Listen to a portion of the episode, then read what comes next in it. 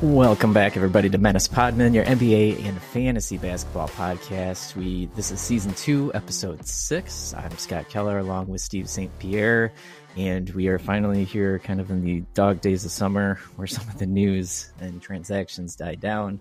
There's still some odd summer league type playing out there to watch if you really want to, but uh, we got a lot of good stuff still. Um, and we'll be here, you know, every week, still talking about the sport that we love basketball. So, right. um, yeah, we're just gonna jump right in right here. Uh, what's our first things? Name on your paper, first thing. So, Name on your paper, first thing. I don't know what just happened there, but it happened twice. Maybe because we have two first things. uh, interesting. Um, I got a new mouse. That's maybe it's my fault, but anyway, so our first first thing this week um, for us is actually a local story. Um, comes out of the uh, hashtag City of Progress, Madison Heights, Michigan. Um, this story has been reported out of you know multiple news outlets. Uh, mm-hmm. uh, local four Detroit, click on Detroit, uh, Fox Two Detroit. So we'll give some credit to you guys for uh, breaking the story and getting uh, the information out there. Um, but basically, just backstory here, or kind of what happens. Um, a, a two year old and a four month old uh, were actually found in their car seats behind a high school. Um, they were discovered on this is Saturday, July 15th, so a couple weeks ago, 1 p.m., middle of the afternoon, had a note.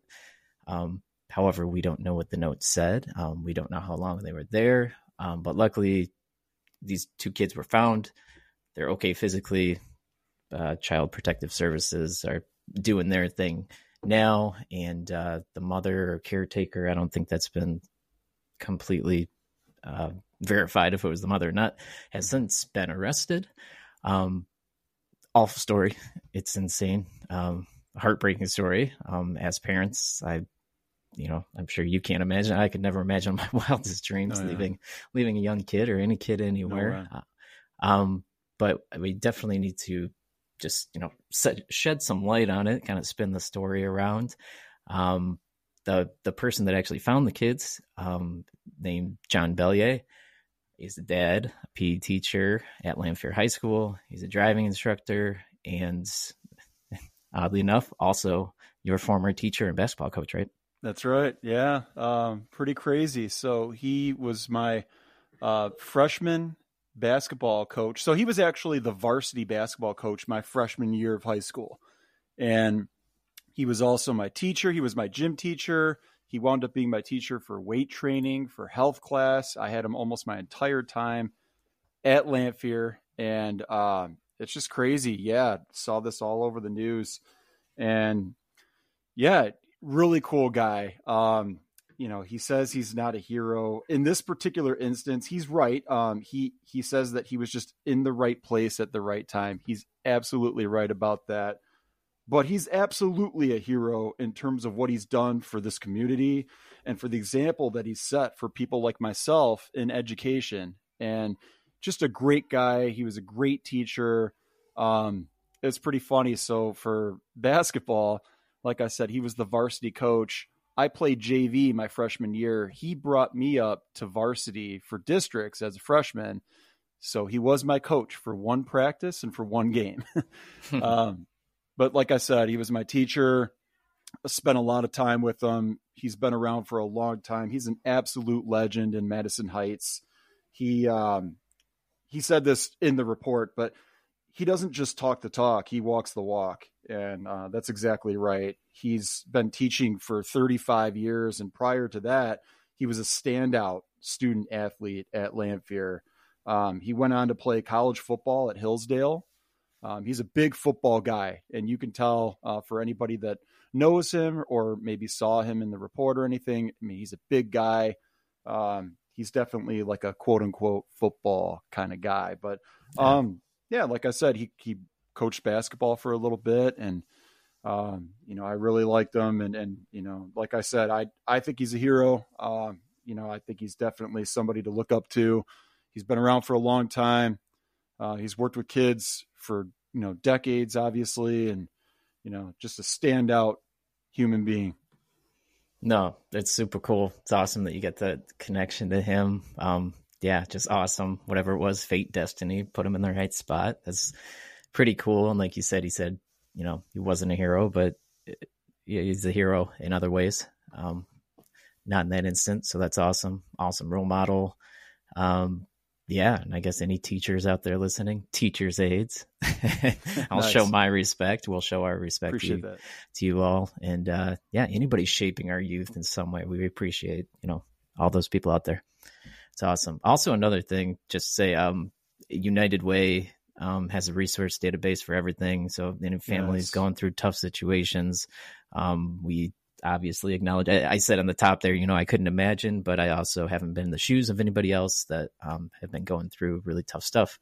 Um, so life can be tough, life can be hard, and really, really hard for you know some people more than others. So if you're needing any help, you know, reach out to United Way. I also maybe I'm stupid, but I didn't realize there's a a two one one number like a like a nine one one, um, and it's actually available um, throughout the entire countries, and it's uh, it's basically it directs callers to organizations and helplines for all sorts of needs and essential community services. So it's out there, 211, if nobody's ever heard it and if anybody ever needs it. Yeah, I forgot about that myself. So good call. So that's the first thing. The second sweet thing I got, I kind of want to talk about Jaylen Brown a little bit. Yeah, absolutely. Um, Let's do it obviously he signs the richest contract to date. I assume it won't last very long. His contracts yeah. just get even higher and higher, and maybe Saudis start paying people. Like, I, hopefully that doesn't really happen. I love the uh, Mbappe stuff too, I'm just ignoring things. That's pretty cool. Um, but anyway, so yeah, Jaylen Brown, five years, what max, uh, super max, three hundred four million dollar contract, insane, uh, super amount Cha-ching. of money. Yeah, I know. I'm trying to find that one. There it is. and uh, there so, it is. so uh, anyway, my my son, I, have talked about this before, right? My three year old son, we always play. For some odd reason, he fell in love with uh, you know, Jayson Tatum and the Boston Celtics. And uh, every green time basketball. We're out, yeah, green basketball. Every every time we're out there playing, he's like, "I'll be Jayson Tatum, you be Jaylen Brown," and I couldn't be prouder to be called Jaylen Brown because this man is just awesome. I I went back and read some more stuff. Uh, you yeah. know, just the the impact he has and things he wants to do with the community. Mm-hmm. Um, and I just watched the press conference that he just had after you know signing that huge contract. And a reporter he kind of just plainly asked, you know, what do you what do you plan to do with this, you know, on and off the floor? And he went in. He, he was ready to go. He talked about how he wants to launch a project to bring uh, Black Wall Street back to Boston. He wants to attack the wealth disparity, stimulate the wealth gap. And he understands, and he said it, you know, through his platform, through his influence, he wants to create new jobs, you know, resources, business ideas, highlight minorities, and stimulate, you know, the wealth gap. And then he thinks that Boston could be an example um, for not just you know other cities in the country, but across the world. And it's just awesome. I love to see somebody getting yeah, I love when you see somebody getting these huge contracts. You it's unfathomable to think, you know, what mm-hmm. you would do with it. But those are the things you want people to do with it. So Yeah, he's a smart guy. He had that answer ready to go. But, you know, to his credit, you know, that's he it's genuine, you know, and I think he's gonna follow through on all that. You know, going back even a few years ago, back during the pandemic, I remember, you know, during everything with George Floyd, um, you know, he was really vocal. He was, you know, outspoken about a lot of different things and you could just tell from there and then you know he was able to articulate himself and he just he's a very smart guy. He he understands his surroundings and you know he knows how to prioritize things in life. You can just tell. And on top of everything else he's a very good basketball player. And this is definitely well deserved um, you know it's a lot of money but that's where the league's going like you said you know with revenues and all this stuff you know the money's just going to keep coming in. And as you alluded, you know the the contracts are just going to get bigger and bigger. Um, you know, I heard a thing that Shai Gilgeous is going to be um, eligible for 400 million when his time comes. So, um, yeah, it's going to be it's going to be crazy. It's a good time to be a professional athlete. It's a good time to be in the NBA and be a very good player in that league. Um, and yeah, Celtics are going to be a good team this year. Uh, we'll get more in depth when we get to the Eastern Conference and cover each team. Um, but we talked about how they brought in Porzingis. I think he's going to be an excellent fit. And Jaylen Brown did go into some Celtics questions, and he talked about Porzingis and said, you know, he's looking forward to um, getting that defensive presence in their lineup. You know, they're they they're losing Marcus Smart. We've talked all about that. You know, he was a big part of their defense on the perimeter, but now Porzingis comes in as a big man, gives them a different dynamic, and uh, they're going to be fun to watch.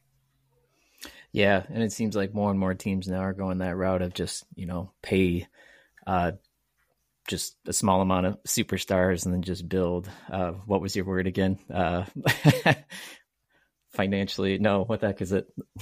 Your strategically ch- cheap. Thank you. Strategically cheap. exactly, and I think that's it. Seems to be the way a lot of people are going. I also yeah. looked up. Um, actually, I didn't look it up, but uh, Spotrac posted something and and they showed because most likely I think what Jayson Tatum's contract is over after not this year, but next year, right? I think it's two I years so, away. Yeah. So he most likely, you know, will go into that type of super max, and I'm sure it'll be more than three hundred and four million dollars at that point.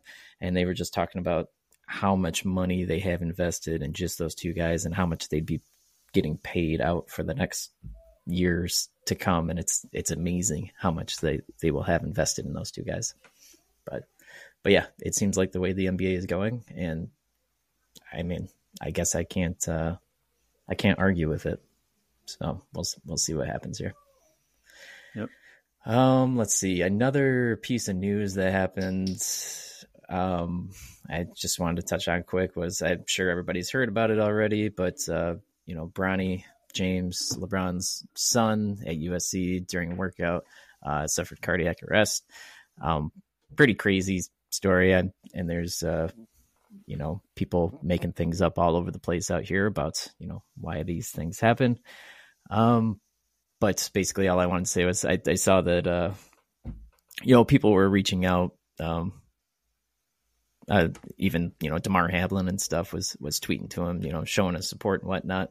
But crazy thing happened during the workout. Hopefully, you know, it sounds like everything's he's on the up and up and doing all right. But I can't imagine again for you know the future you know Le- lebron's future and stuff what kind of you yeah. know health impacts that could have and and you know changing shaping his career and stuff but um crazy to hear but glad he's doing all right yeah and of course you know the world we live in now social media everybody's got an opinion and you know people saying some dumb stuff and just got to remember that you know these are human beings we're dealing with here. You know everybody likes to rip on lebron and stuff but you know this is a man and his kid and his their family and you know health comes first safety first family first. Yep. And with that here's my public service announcement. Go go get familiar with cpr man. If you uh yes. if you're out there you're you're not too familiar with it you know you can just go look. I even went on uh just i just google searched the other day just to kind of refresh my memory on stuff especially with little kids and older kids and yeah yeah, I need it for my job, and uh, there you go. Yeah, I know I could definitely use another refresher.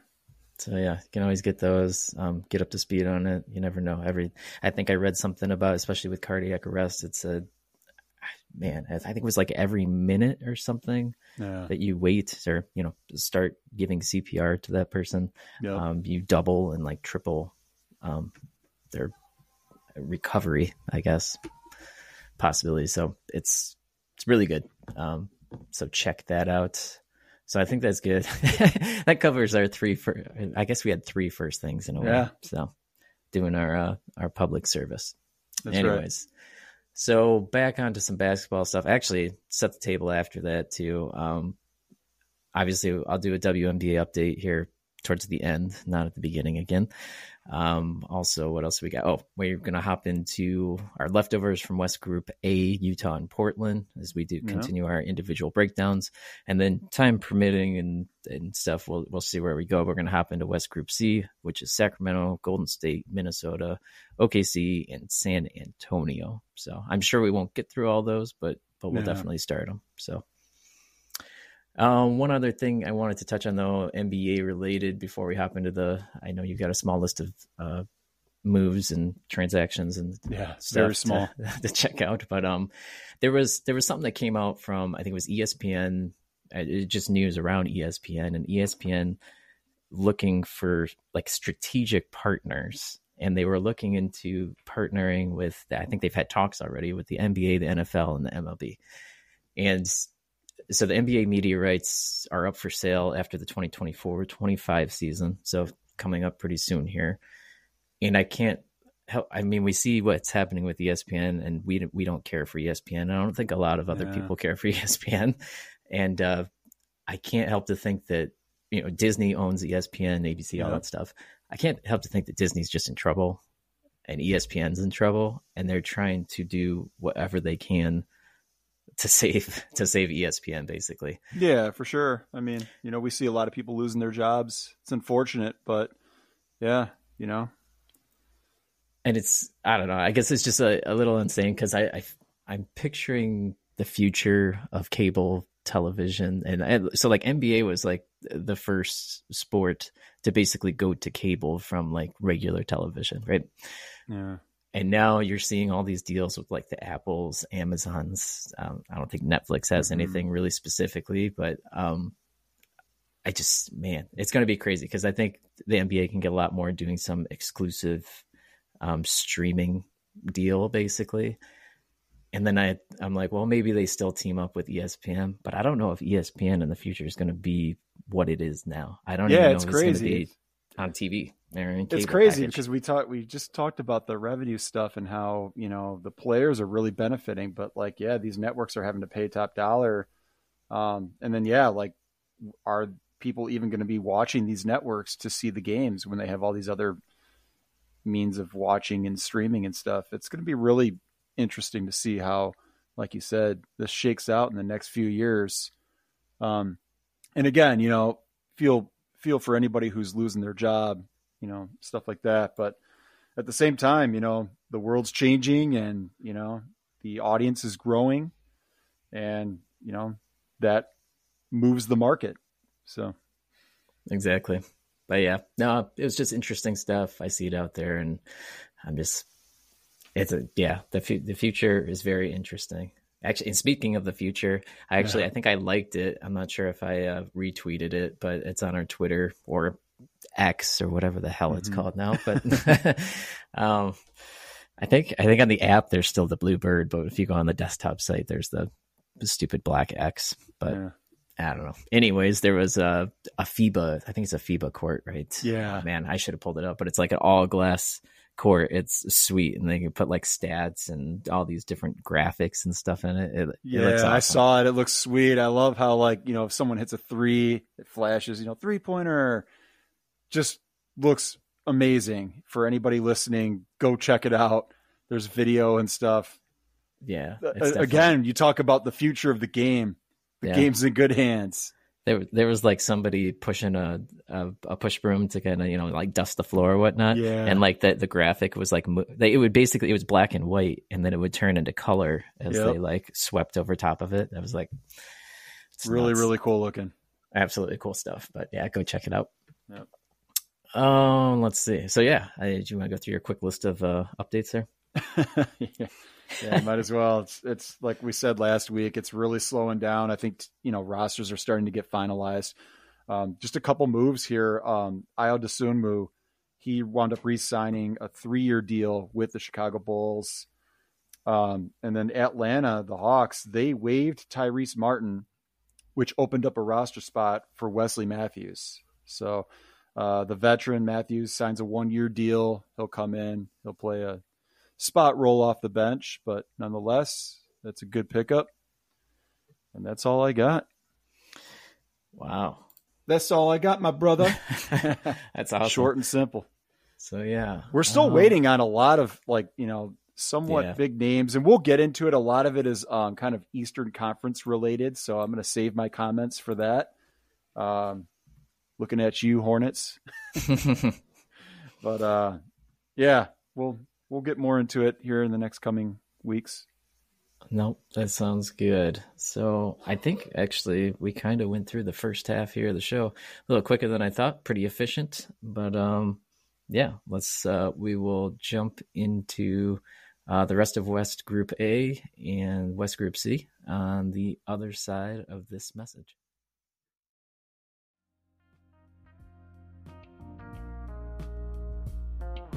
Hey, this is Steve from Menace Podmen. Scott and I have been having a blast creating our podcast.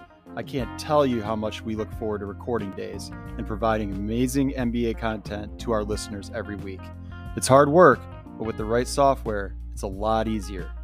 We use Podcastle to seamlessly edit and create production quality sounding podcasts.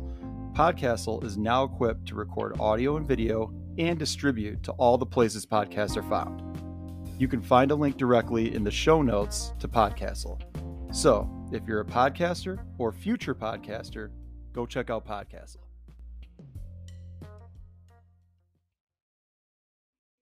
Okay, so we're going to continue our individual team breakdowns here. Um, we got to finish up the the last group there, uh, Group A that we didn't finish. So we're going to start with the Utah Jazz, and I just want to shout out to Walker Kessler. His birthday was this week, so happy birthday, Walker Kessler. Our boys. anyways, Utah finished 37 to 45, 12th in the West. They start, I remember they started the season like on a tear and then just kind of fell back to earth, but uh, they got a really bright future. They're looking good. Yeah, for sure. I think we got to start with uh, Lauri Markkanen. He just yep. had an incredible season. He was uh, 19th overall across nine categories in fantasy and just kind of came out of nowhere. I mean, we've seen going back to his days with the Bulls and then even, you know, his time with the Cleveland Cavaliers, you know, we saw the talent um, in spurts, but not to the level that we saw last year with the Jazz. Um, it was kind of interesting, you know, when he was with Cleveland, they started using him at the three and they used that big lineup. They wound up doing the same thing in Utah last season. We weren't really sure what they were going to do. We mm-hmm. weren't really sure what Utah's plan was. You know, a lot of people thought that Utah was going to tank last season because they traded everybody away. They traded away Donovan Mitchell, Rudy Gobert. They kind of blew Mike Conley. They blew the team up. But um, you know, they've got a great foundation here, and it starts with Markkanen. He was fantastic. Um, our guy Walker Kessler, uh, yeah. we talked all about him. He started off the season coming off the bench, you know, very minimal role. Uh, but, you know, they had some other guys. They had Jared Vanderbilt, who they wound up trading, and that opened up a spot. Plus, uh, Kelly Olynyk yep. and his injury opened up even more time for Kessler. And he came in second half of the season. He really established himself as a starting center in the NBA. Um, he'll come into the season with that spot. Um, you know, that's his. And then we talked about how they traded for John Collins. You know, they didn't have to give up much to get him. He'll come in, presumably, he'll start. So that's going to be their front court. It's a big front court, uh, but very versatile, very talented. Um, all three guys can s- step out and shoot. They've got some passing ability. Um, yeah, they're going to be a lot of fun to watch. Uh, they should all be really good for fantasy. You know, like I said, Markkanen was a top 20 guy last season. I don't know if he'll be that good. Mm-hmm. Um, and in terms of drafts, I see him as more of like a 30 to 40 range of, of that's kind of where I think he'll go. Um, and then Walker Kessler, I actually think he'll go around the same time. He's got a lot of hype right now, um, partly from us, but but really just all across the industry. Um, everybody's high on him. Like we said, you know, he showed, he demonstrated all the skills that he has just in one season. And now, you know, he's got a year under his belt. Um, so I think he's going to go definitely top 50 in drafts. I think that's right around where if you want him, you're going to have to invest a top pick in to get him. Um, no, I can. Yeah. I was going to say Sorry. John. It's okay. I was just going to say John Collins too. You know, he's coming off uh, a couple of like more down seasons, but I think he's definitely a bounce back candidate. You know, presumably Utah, you know, wants him. They traded for him for a reason. Um, they're going to utilize him, and I think you know he's had seasons in the past, like we said, where um, you know he's he's put up some super productive numbers, and he can get back to that a little bit. You know, obviously they've got to share the ball. Um, they've got all those mouths to feed, but um, I think they can make it work. That's a really good front court. I think all three guys um, are going to be really good in fantasy. As far as John Collins, um, he's been sliding in drafts. You know, like I mentioned, I've been doing a lot of mock drafts on ESPN. Mm-hmm. Um, he's going like around 100, I would say. So that's probably a really good spot to try to get him. Because, like I said, I do think he has a lot of um, bounce back ability. Um, we've talked about their backcourt, though. They've they've really kind of decimated this, you know, group of guards. Um, they're coming in with Collin Sexton and Jordan Clarkson as like the incumbent starters there. Um, Kris Dunn, they brought him in late last season, and he had a really good run with them. Um, Keyonte George, who they drafted, he had a really good summer league. We talked about him a little bit. Yep. I think uh, George. I mean, he's a guy to definitely just watch. You know, keep on your watch list. I don't know that he's going to be worth drafting in fantasy this year, but he's a guy that I think later in the season, or if there's injuries, you know, Sexton's been in and out of the lineup pretty much his whole career. Um, he's been very inconsistent. I could see something there where maybe George emerges and gets more playing time. Uh, but I also think this team could easily go out and get a veteran. And we've talked about that. So we'll have to kind of see. Um, I don't really like any of their guards in fantasy right now. Like, I don't think I'm drafting any of them. If you want to take Sexton or Clarkson late, like a last round or two, that's fine. I mean, Clarkson's a good scorer but I think some of his scoring is going to go down now that Collins is in the lineup. I think those three big guys are going to, you know, primarily control the uh, the offense. Really, as as awkward as that sounds. No, I actually completely agree. I think as far as fantasy worthy, it's just those three three main pillars, I guess, if you will. Um, it weirdly enough, too, when I look at this lineup, just like real quick, it reminds me kind of the makeup of a Minnesota Timberwolves roster. They kind of got like a, you know, three star bigger guys and then kind of work around them. Um, but uh, obviously these guys are a lot younger and a lot more athletic, I think. Yeah, more mobile. And yeah. I think they can make it work a little bit better. So, um, the other guy to mention is Olynyk. He's still on the roster. And as long as he's healthy, he's an option. I think he's just a guy that, like, if anything happens to any of those three starters, he's a guy that I think you would be adding off of waivers at that point.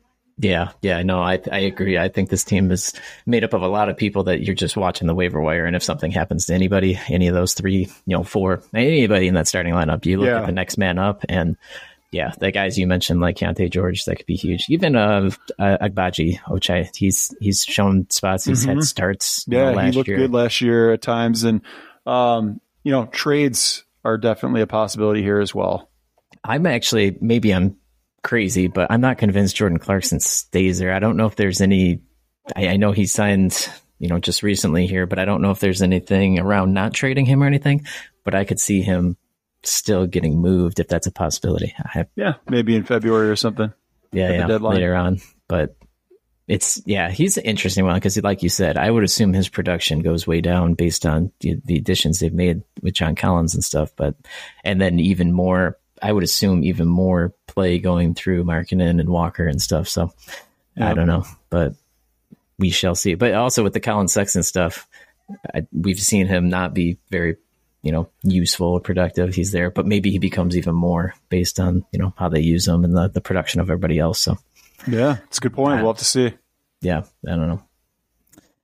So yeah, I think that covers Utah, and then And then Here it is Portland, go. and Portland. I don't, I don't even know where to start with that. Um, well, I guess I do know where to start.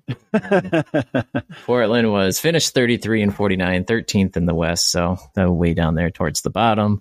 Um, they can't seem to get any help for Dame Lillard. I guess I don't know. um, yeah, they got uh, Dame's obviously the the thing we have to figure out how that domino falls. Yeah, Dame time. Dame time's up yeah, and it doesn't seem to be going to fall anytime soon because what he only wants to go there still i think is the case and miami yeah. that's all yeah. he wants and they're just they don't have anything to offer. Like i've been saying i think they're going to try to get multiple teams involved. Um, they've they have been.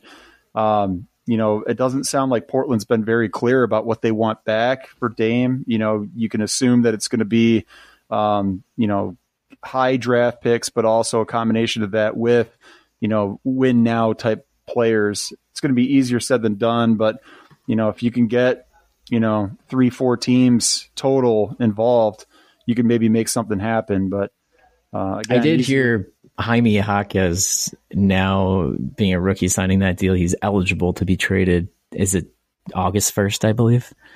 So some people had been talking about, about, right. I'm not a, a, huge expert on the rookie contracts, but I think you might be right there. And yeah, that's um, definitely an option as well. We'll have to see. You know, it's going to be, um, you know, we still got a, a, couple months here to go before camp opens up and everything. So you know, we'll have to see how it plays out. But uh, right now, I think all we can do is just go off of what their current lineup looks like, and then just kind of go from there. So in terms of um, how the, the the lineup looks at this moment. Um, right now, I've got uh, Dame Lillard at point guard. Um, I've got Anthony Simons starting at the two. Um, I've got Matisse Thybulle starting at small forward. Uh, Jerami Grant, of course, he's back. You know, signed the huge deal to re-sign with them, and they still have Jusuf Nurkic at the five. So to mm-hmm. me, that's kind of their incumbent starting lineup as of right now. Um, obviously, if Dame gets traded, you're looking at Scoot Henderson, Shaedon Sharpe, um, you know, even even a guy like Nassir Little could wind up getting some more playing time. He's more of a front court guy, but a lot of these younger guys that they have, you know, Kris Murray, um, yeah. they're they're going to all get more um, you know chances to play. But at the same time, you have to remember if they're trading Dame, they're not just going to get back picks. They're going to have to make the salaries match. They're going to be bringing in players, and those start. players are going to have to you know presumably be in the rotation. Yep. So you know, there's no guarantee that like their rookies and young players are just automatically going to play 30, 40 minutes every night. You know, it, we're going to have to kind of see what happens. So right now, in fantasy. I'm just kind of going at, you know, off of what they currently are and just presume that, you know, Lillard, if he stays or goes, he's going to be himself, which is, you know, a great player, um, a first or second rounder in fantasy, um, you know, a marquee guy at a premium position. So he's a guy that I still like to take. Obviously, there's, you know, huge risk in what happens if he doesn't get traded and maybe he doesn't report to camp or he does report to camp but he's not going to play in games you know who knows? We're going to have to kind of see. But we've seen this before from other players and these things have a tendency to kind of work themselves out before if not training camp uh, before the regular season begins. So you know we've got plenty of time to see what happens here. Uh, for now i'm kind of like i said i'm still looking at dame as dame. You know i think he's a a late first rounder, early second rounder at the least. Um, as far as like the rest of their team, you know, Jerami Grant, he's he's kind of a mid round guy. I think he kind of is who he is at this point. He's a very good scorer. He's a good nine cat guy because he's a good defensive player. He's not the star that he's being paid to be. Yeah. Um, but he's kind of he's another one of those guys that I think he has more value in real life than he does in fantasy. Um, but he's still a really good player, and I think in terms of fantasy, he's you know probably like a seventy-five to one hundred range. You know, just a, a quality forward to kind of fill out your rotation. Um, Nurkic, he's he's been the most up and down center that I can think of in recent years. I mean, I remember when, you know, he was hurt the year of the bubble. He came back for the bubble and he was awesome. Uh, then he got hurt again and he's been basically trash ever since. So, um, you know, he needs to get healthy. He needs to get right. And I don't know if he's going to stay on this team, but assuming he does, um, he's the starter. He doesn't have much behind him at this point. So, you know, I like him. I think he's, uh, you know, fine kind of last center to have on your roster. So I definitely think he's worth drafting. Um, Anthony Simons, it's tough with him. I think he's shown signs of being great, but he's also shown signs of just being one of those like inefficient scoring type guys who gets, you know, points and, you know, not a whole lot else. So, um, you know, I, I still like him. I think he still has a lot of upside. He's a young guy and he's a guy that could benefit if Dame leaves. You know, he's a guy that could wind up getting the ball in his hands even more. Um, so I like him as a late round kind of flyer type. Um, and that's pretty much it. I think with Scoot Henderson, it's anybody's guess. You know, he looked really good in summer league. You know, the the one game that he played. Um, you know, we just gotta we gotta see a little bit more. We'll have to see what happens coming into preseason. Um, and obviously, it's all going to be based on Dame and this whole trade situation. Yeah, I think I think everybody on that lineup benefits from him leaving if he leaves, um, fantasy wise. Um, all the young guys, I, eh, for sure. Yeah, the older definitely. guys don't benefit. correct, correct. And I and again, I don't like we said we don't know who they'd be able to bring in. Obviously, if they are getting rid of them, they're probably going to bring in some quality rotation people, like you mentioned. Um, but I don't think, I mean, they're not going to be anywhere at the level of Dame Lillard, I would assume. Um, it's just going to be pieces that add up to Dame Lillard, right? So um, I agree. I, I, is, you know, I, I guess the only thing I would do, my case personally, I, I mentally can't take the, uh, uncertainty in gymnastics of what's going to go on with this team. and I really don't want to draft any of them. I really don't. Um, personally at this point, but obviously that stuff will probably all get sorted out. Hopefully by time you would be drafting a fantasy team, um, yeah. and then I'd, I'd, have a better idea of what I want to do. But like you said, and in this moment, in this point in time, exactly what you said, completely agree with all of it. And uh, it, I mean, there's nothing else you can do with that stuff. Um, Anfernee Simons, I don't, I don't trust him. Um, Scoot Henderson, I would definitely give a flyer if it the opportunity presented itself, you know, later on in the draft. But yeah, he's been going kind of early. I think a lot of people are just anticipating that Dame is going to get traded and that they're just going to hand the ball to Scoot from the get go and be like, "Here you go." I don't know that that's going to happen. And I was going to say, I'm not even convinced that he's in the starting lineup, even if Dame leaves. But yeah, from the get go. Exactly. From the get go. Um, you know, over time. And I mean, if you're drafty, if you're in a head to head league, you can draft him aggressively and say, hey, look, you know, I will sit on him all year. I'll wait for that end of the year value when he's out there playing and, you know, doing his thing and they're tanking it up or whatever. But um, yeah, I mean, be prepared for kind of a rocky situation there. All right. So I think that covers Portland. And then that covers yeah. all of that uh, group A. So that puts us into the final playing group in the Western Conference. Where are we at? Group C. yep. Yeah, Group C. Since I keep messing myself up since I did these out of order. Um, so yeah, I don't know. You want to start with Sacramento? I guess. Yeah, let's let the beam. Yeah, finished what forty eight and thirty fourth, third in the West. Um, obviously lost to Golden State in the first round there, close competitive round. I liked Sacramento to win that, but uh, they fell just a little bit short. But um, yeah, yeah. No, they got a quality team. Um, and yeah, a lot of options here.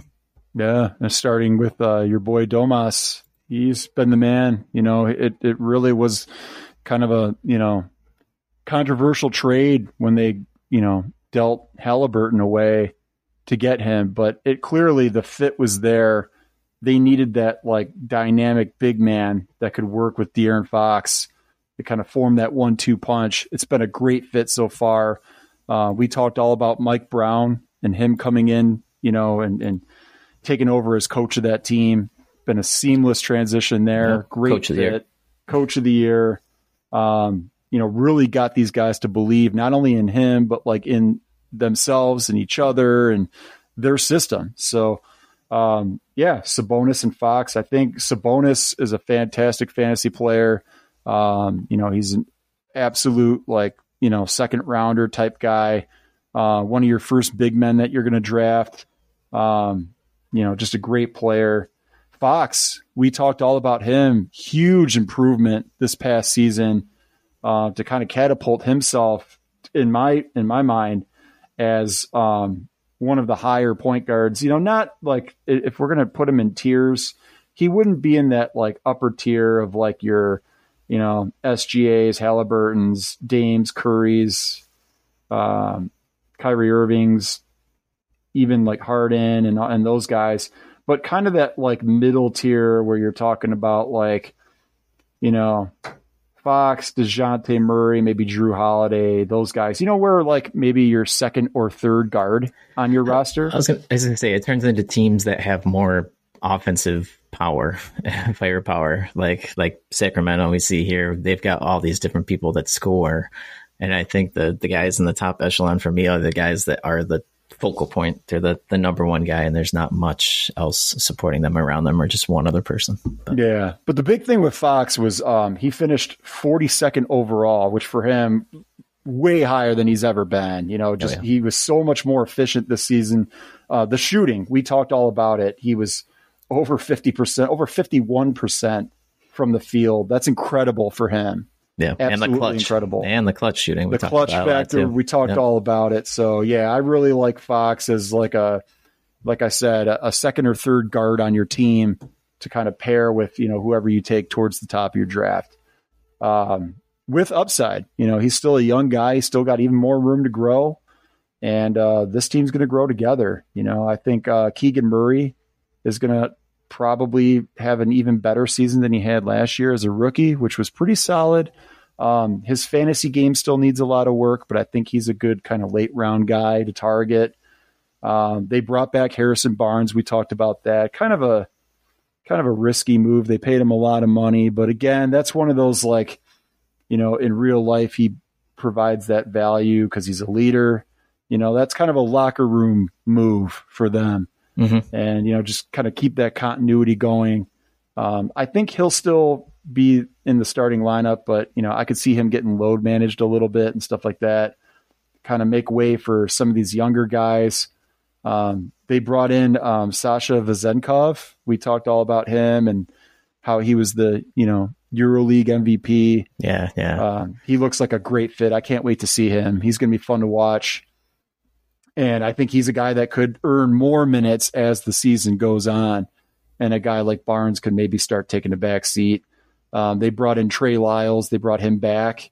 He's been a really good fit for them. And, um, you know, I think he'll have decent playing time still moving forward. Um, in terms of their guards, you know, they're, they've got a really good collection of like perimeter guys. They've got Kevin Huerter, Malik Monk. They brought in Chris Duarte from the Pacers. Yep. Uh, they still have Davion Mitchell. I mean, all those guys I think are going to play. They're going to see minutes. And uh, yeah, it's just a good mix. In terms of fantasy, I'm not really high on any of those guys. Uh, if you want to take Kevin Huerter late, that's okay. Uh, but he's going to be up and down. We talked all about him. Um, yeah, that's pretty much it as yeah. far as their team goes. I would say fantasy wise, uh, obviously Sabonis and Fox are awesome, and I don't know if it's doable but I would definitely consider, depending on where I was in the draft, taking Sabonis and Fox. Yeah, because I think that's where everything in their offense kind of comes from, and so many stats there. It's almost you know basically handcuffing with the Sacramento Kings, and I think they're going to be amazing again this year. I think they're going to be even better this year. Um, and those two guys, I don't think they're going to go down in production or in numbers at all. So that I would yeah. consider doing that. Yeah, for sure. I mean, if you take like a, a marquee point guard, say with like your first pick, you come back second round, you take Sabonis, you could take Fox in like the third, fourth, or fifth round. Yep. And there you go. That's a really good, you know, start to your team. Yeah, yeah. I like it. No, I, th- I, think that's solid. And as far as everybody else, I do agree. I don't, I don't like it and I don't like Kevin Huerter mainly just because he makes me lose bets all the time on the same game parlays. The, yeah, the man, we talked about that. The man hits four threes one game, and the next game he can't hit the side of a barn. So he's, it, he was weirdly uh, where I don't remember where he finished uh, ranked fantasy wise for the season. He was he was like up at a number I did not even expect or something, but he's he's sneaky he's sneaky. Uh, effective and productive, but when he wants to be, it seems like it's like some days he's there, some days he's not. Harrison he Barnes. Finished, he sorry. finished 89th per game across nine categories. So you're right. I mean, he wasn't like on the season, he was pretty productive, but that was with a lot of ups and downs. Like you said, he's either getting 20 points or he's getting two points. Yep. And the field goal percentage, he's either, you know, hitting all of his shots or he's missing them all. Yep. So huge and roller coaster ride. Yeah, and then that's when like and when Huerter's cold, that's when Malik, Malik Monk would pick things up last year, and you know Keegan Murray and even Harrison Barnes would become somewhat productive when when Huerter's out. But yep. but all those guys just intertwine in some piece and go back and forth. But that's why they were so successful, though I think last year because you know, kind of that next man up, and one guy had a bad yeah. game, the other guy was there um, to cover them. So and Yeah, still no. growing and developing. I mean, Mitchell's going to, you know, hopefully take on even more uh, of a role with them. And and like we said, Duarte is an up and coming guy too. He's still got some upside. So Yeah, we'll have to see think how the rotation looks. yeah, the most important key to me is that Sasha Vezenkov one. Like Yeah. what he's going to bring the team, how much he's going to be utilized. Like he is the X factor for me, and that um, you know could change a lot of things as far as even the Sabonis Fox stuff. How I feel about that right now. If he becomes a big part of that offense, that you know Yeah. changes my mind just a little bit when I Yeah. take those guys. So. Think we got time for Golden State here? I think we got time for maybe two. I think we're only at about 45 minutes here. So, All right. Well, let's yeah. let's go over to the Dubs here. Um, you know, we talked all about how they brought in Chris Paul. We don't really know kind of what what their rotation is going to look like, but we have an idea because you and I both talked about it. You said, you know, I think it's going to be matchup based, much like Correct. what they did during the playoffs. I completely agree with you. I think it's going to be, you know, if they're going up against a bigger team, they'll go with that kind of traditional, um, you know, Steph, Klay, Wiggins, Draymond, and Kevon Looney at the five. But Mhm. if they're going up against more of an athletics, kind of smaller lineup, I think they'll use the lineup with uh, Chris Paul, Steph Curry together in the backcourt. They'll shift Klay over to the three, Wiggins to the four, and Draymond to that small ball center. And uh, yeah, that's a dangerous lineup. A lot of guys, a lot of you know superstar talent, a lot of experience. Um, if they can all stay healthy, they're going to be tough in the West. And they bolstered their bench. Um, they brought in Cory Joseph. I think he's a really good backup for those guys. Um, they brought in Dario Saric. I've always liked him. If he's healthy, I think he'll help. Um, and then, of course, they've got you know their young guys like Kuminga, Moody, uh, Gary Payton II. Those guys all still have upside, room to grow. Um, Payton, I don't know that he's got a lot of upside in terms of like his development, but as long as he's healthy, I think he has upside in terms of like taking on a bigger role and playing more minutes and more meaningful minutes. No, I completely agree. He's he's basically just like a spark on that lineup. He gets gets guys going, lights people Yeah. up, and like you Yeah. said, uh, definitely defensive end. Uh, he does a lot, but um, Yeah. yeah, that whole team is full of um, fantasy prospects that you want to draft between what Curry, Thompson. Yeah, so I think I think Curry is absolutely still a first rounder. You know, he might he might slide a little bit, but I think he'll he'll definitely go by like late first round. You know, this the upside still there. You know, we know that he's older, and all of these guys are going to be injury prone. They're going to be, you Mhm. know, um, they're going to have a good chance of getting load managed and all that stuff. But you know, Steph is still Steph. You still got to take him first round. And I talked about this before. I think Chris Paul you know, he's sliding a lot in mock drafts. I like taking Chris Paul in the mid rounds. I think he's still a really good guard. And if he's healthy, I mean, he's still going to play. He's still going to have a big role. You know, we saw even when he played in Houston next to James Harden, like he still handled the ball. He still did his thing. He took a little bit of a back seat, but like he's still a very productive player, especially a nine cat. Um, you know, he's, gonna always stay. He's always been a really good shooter. Yeah, he's always going to still get assists, steals. I think what's really big uh, too. I, I noticed with the same game parlays last year is Golden State is not a great rebounding team, especially when they don't have Kevon Looney in there. Like the, Yeah. the rebounds kind of gets spread across. So as far as Chris Paul is considered, obviously he's going to get a bunch of assists, but I would assume those rebounding numbers actually go up for him. That's a good point too. He doesn't do a lot of rebounds. They rebounding. need somebody in there to rebound, and yeah, you're right. He's got you know for a point guard, he's got size. And, and when you get guys shooting threes all the time, like Curry, Thompson, whatnot, Mhm. long rebounds coming back That's out, I, just something to take a look at. Absolutely. And then um, you know, I still like um Draymond, Klay Thompson, Andrew Wiggins. They're all like late round guys. Uh, but they're definitely guys still worth drafting. Um, Wiggins, the last couple of years, he's really kind of upped his game um, in fantasy. He's gotten a lot better in terms of the percentages and not turning the ball over as much. Um, after that, I don't think there's really buddy in terms of fantasy. Kevon Looney, maybe late if you need an extra big man, like very late in your draft. But again, like we said, his role is going to be inconsistent depending on the matchup. Um, and then they're young guys. It's all going to come down to like you know opportunity.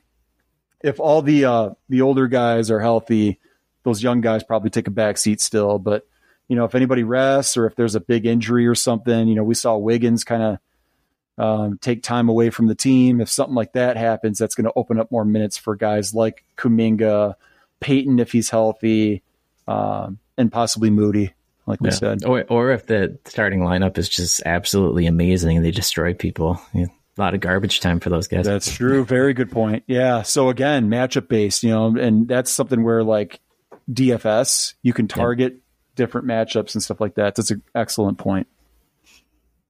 But yeah, I think I, I don't have anything else to add on Golden State. I think we know what Golden State is pretty much yeah. kind of the the same uh, uh, cornerstones on that team right now. So exactly. All right. So I, yeah, let's do one more real quick. Actually, right. let's get into Minnesota. Timberwolves finished 42 and 40, finished eighth in the West, lost to Denver in the first round, the toughest opponent for the NBA champions to uh, eliminate out of the playoffs. Um, my pick to, to, dethrone them as well. And last year, I thought Minnesota was going to upset them, but did not happen. Nonetheless, Minnesota is a team that I hate and love all at the same time. yeah, and I think in terms of fantasy, you know, people kind of feel the same way. You know, Karl-Anthony Towns, former number one overall pick. I mean, he's we've seen his ceiling. We've seen him at the the top. You know, he's been such an awesome player in the past, but this past season you know, um, major downer. He only played 30 games, and in those 30 games, he finished um, ranked 33rd, which for him extremely low standards. He was more of like a first round pick. Um, you know, he's hoping for a huge bounce back this year. He needs to stay healthy. Mentally, though, he needs to be prepared and, and ready to go. He just looked very out of sync. We talked all about it last year. There were times where he was like disappearing just kind of, you know, going through the motions, didn't look very engaged on the court. He needs to get back into it. He needs to be ready to go. Um, I think he can get there, uh, but no way am I touching him in the first round. I think he's more of like a second, third rounder. Um, I have seen him slip a little bit in mock drafts. Um, I see him going like kind of in the like late twenties, so you can kind of probably target him there. Um, he's still a fine kind of first center to have on your roster. Uh, but obviously, he's coming off a down year. You got to have some backup for him just in case something happens. Um, Anthony Edwards, you know, the sky's the limit with him. Yeah. You know, clearly the upside's there, but he's had a ton of hype these last couple of years and just hasn't quite lived up to expectations. But um, he finished 40th across nine categories last year. And for him, I think that's pretty solid. And I think that's kind of a good, you know, kind of like sort of range to look to target him is kind of in that like 30 to 40 ish sort of range. Uh, I think if you're going earlier than that, you're kind of running a risk. But, you know, we kind of talked about it. kind of reminds me similar to uh, Devin Booker, you know, kind of mm-hmm. just the upsides there, the talent's there. And depending on your build, your need, you know, if you need a scorer, um, you know, you can take him as like your second or third player and almost yep. sort of build around him. Um, you know, based on like his deficiencies and stuff. And again, he's young, he's got tons of upside. Um, he could turn a corner and easily break out and and move into like the top 20 or maybe even top 10, you know. We'll have to see. Yeah, no, I completely agree. Anthony Edwards keeps he's always proved me somewhat wrong here in the just the recent year and stuff. I I just not that high on I didn't think he was that efficient. I didn't think he was mature enough to basically be a, a quality star and a, a, high pick for me. I'm still kind of on that um, train, that boat there. Yeah. I actually, myself personally, I probably wouldn't draft him even uh, unless it's like something where it's just glaringly staring me in the face and Same. Like, i got to take the guy. Same. But I'm not, I'm definitely not reaching for him for any reason just because of the potential that's there. Um, yeah so yeah, I I would let him drop down to where I think he belongs. For me personally, when I'm drafting, and I've been doing a lot of these mock drafts, I've been targeting point guards. I've been tr- trying to get more of like the guys that get assists because I mm-hmm. know that they're going early and often. Yep. So around the time that guys like Booker and Edwards are coming off the board, that's when I'm taking like the Kyrie Irvings and the Fred VanVleets and obviously the guys before them, um, you know, that we mentioned before those guys are all going off the board around that same time. So I'm prioritizing those guys and then I'm getting more like scorers and perimeter guys later in the draft. So yeah. um, you know, again, it all comes down to like your pick and your team build and stuff like that. Like you said, if they wind up falling to a point where it makes sense and they fit your team, then you go ahead and take them. But yep. you know, I'm not going to reach for them over guys that have the ball in their hands a little bit more and are getting more assists with them as opposed to just scoring. Correct. And I feel the same way about everybody on this Minnesota Timberwolves roster. Actually, there's no way unless it's you know super obvious that I have to take the Towns or a you know anybody else that's relevant. Yeah, they brought in Rudy Gobert last year, and of course they yeah. traded all those picks to get him, and you know they paired him with Karl-Anthony Towns. But like we said, Towns wound up only playing 30 games, so he was out of the lineup the majority of the year. Gobert wound up playing 70 games, which is yep. you know not horrible, but not great either. Um, but he was only 60th across yes. nine categories, which for him is a little bit of a drop. And you know he is getting older now; he's in his 30s. Um, you know, he still played over 30 minutes a game. Um, you know, still kind of scored about what he normally scores. Um, you know, he still gets a lot of rebounds, but um, the blocks kind of dipped a little bit, less than one and a half. You know, he's never been a good free throw shooter. Um, only 64% last season. Um, still a really good shooter from the field. You know, he's still he'll still play his game. He's still that like you know interior, you know, just kind of stay by the bucket, get lobs, that sort of role. Yeah. Um, you so would just still, assume, though, with a healthy Karl-Anthony Towns and now the investment in guys like Naz Reid and things. Yeah. That even being at 60, I would assume he drops even further. Yeah. I, I, so. I, do think that, you know, there's, you know, kind of a drop coming. So, um, yeah, I'm, I, I still like him in fantasy, but I'm not reaching for him. Basically, he's one of those guys that, like, if he's there you know, mid to late rounds and you need another center, go ahead and take him.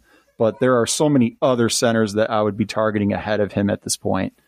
And I think we'll see that come draft season. Agreed. Um, and then in terms of the rest of their roster, I think they're just a bunch of guys that, you know, kind of interchangeable. Uh, Jaden McDaniels, we saw he wound up hurting himself when he punched his hand, punched yep. the wall, broke his hand. Um, he obviously needs to get more mature, but in terms of on the court production, you know, I think he has another step that he can take. Um, and he's a guy that I do like in nine category. He does a lot of stuff across the board, uh, but I just think his role is going to kind of be hit or miss. Um, I think you could say the same thing about Kyle Anderson. Um, you know, pretty much the whole rest of their rotation. Mike Conley, I think, will still be the point guard there uh, but he's getting a lot older now.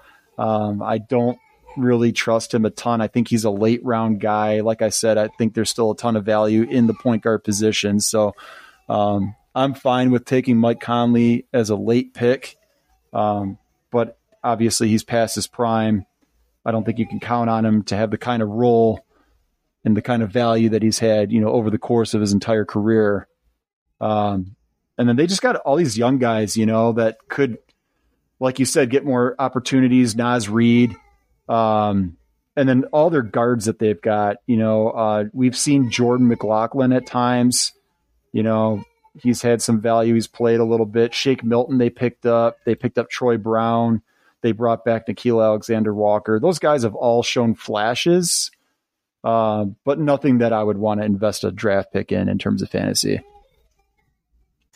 For sure. Sounds good. So I think we'll cut it off there. Time to go, Maryland. We'll uh, finish up next week with Oklahoma City and San Antonio Spurs. So that'll finish up the Western Conference. And then I assume we'll jump into the Eastern Conference next week as well. Sounds as like a plan. Yep. As far as the WNBA updates, um, I honestly, it's getting close to playoff time. You probably, if you're in it, you're in it. And if you're not, you're not. You're probably don't really have too much to look at. There are some moves to be made if you need to. Indiana Fever have like Emma Cannon, uh, Victoria Vivians, who've been very productive with NaLyssa Smith out of the lineup, so you can look there. Um, but honestly, it's it keeps every week. It keeps being kind of the same story. So the same teams being productive, same players being productive. It's really hard to get trades through with other teams, and uh, but yeah, just just run that waiver wire if you need some somebody to, to, to pop in there and stream. But uh, Minnesota's getting some players back. Uh, Jessica Shepard came back last night. Um, played, you know, low amount of minutes, but good to see her finally back on the court. I picked her up. I'm um, going to kind of wait and see how that shakes out. Otherwise, just keep streaming. Exactly, because Dorka Juhász is still over there too, and she had kind of established a starting position, so we'll see that yep. pans out. Um, yeah, but if you are looking for any fantasy women's stuff, ESPN does a great job still covering it. They've got some great people over there, so just check out the the homepage over there. Um, if you need anything else, but yeah, again, we thank everybody for listening to Menace Podmen. You can find your new episodes every week, every Thursday. We're trying to get them out here. Um, you can find us on Twitter or Threads uh, at Menace Podmen, and then we just thank everybody helps us get these out there. Um, always like to thank Good Pods and FeedSpot for helping us get the exposure and recognizing us. Um, we encourage everybody leave a review, a message, and support our podcast if you like what you hear. We'll talk to you next week. Thanks, Scott. Thank you.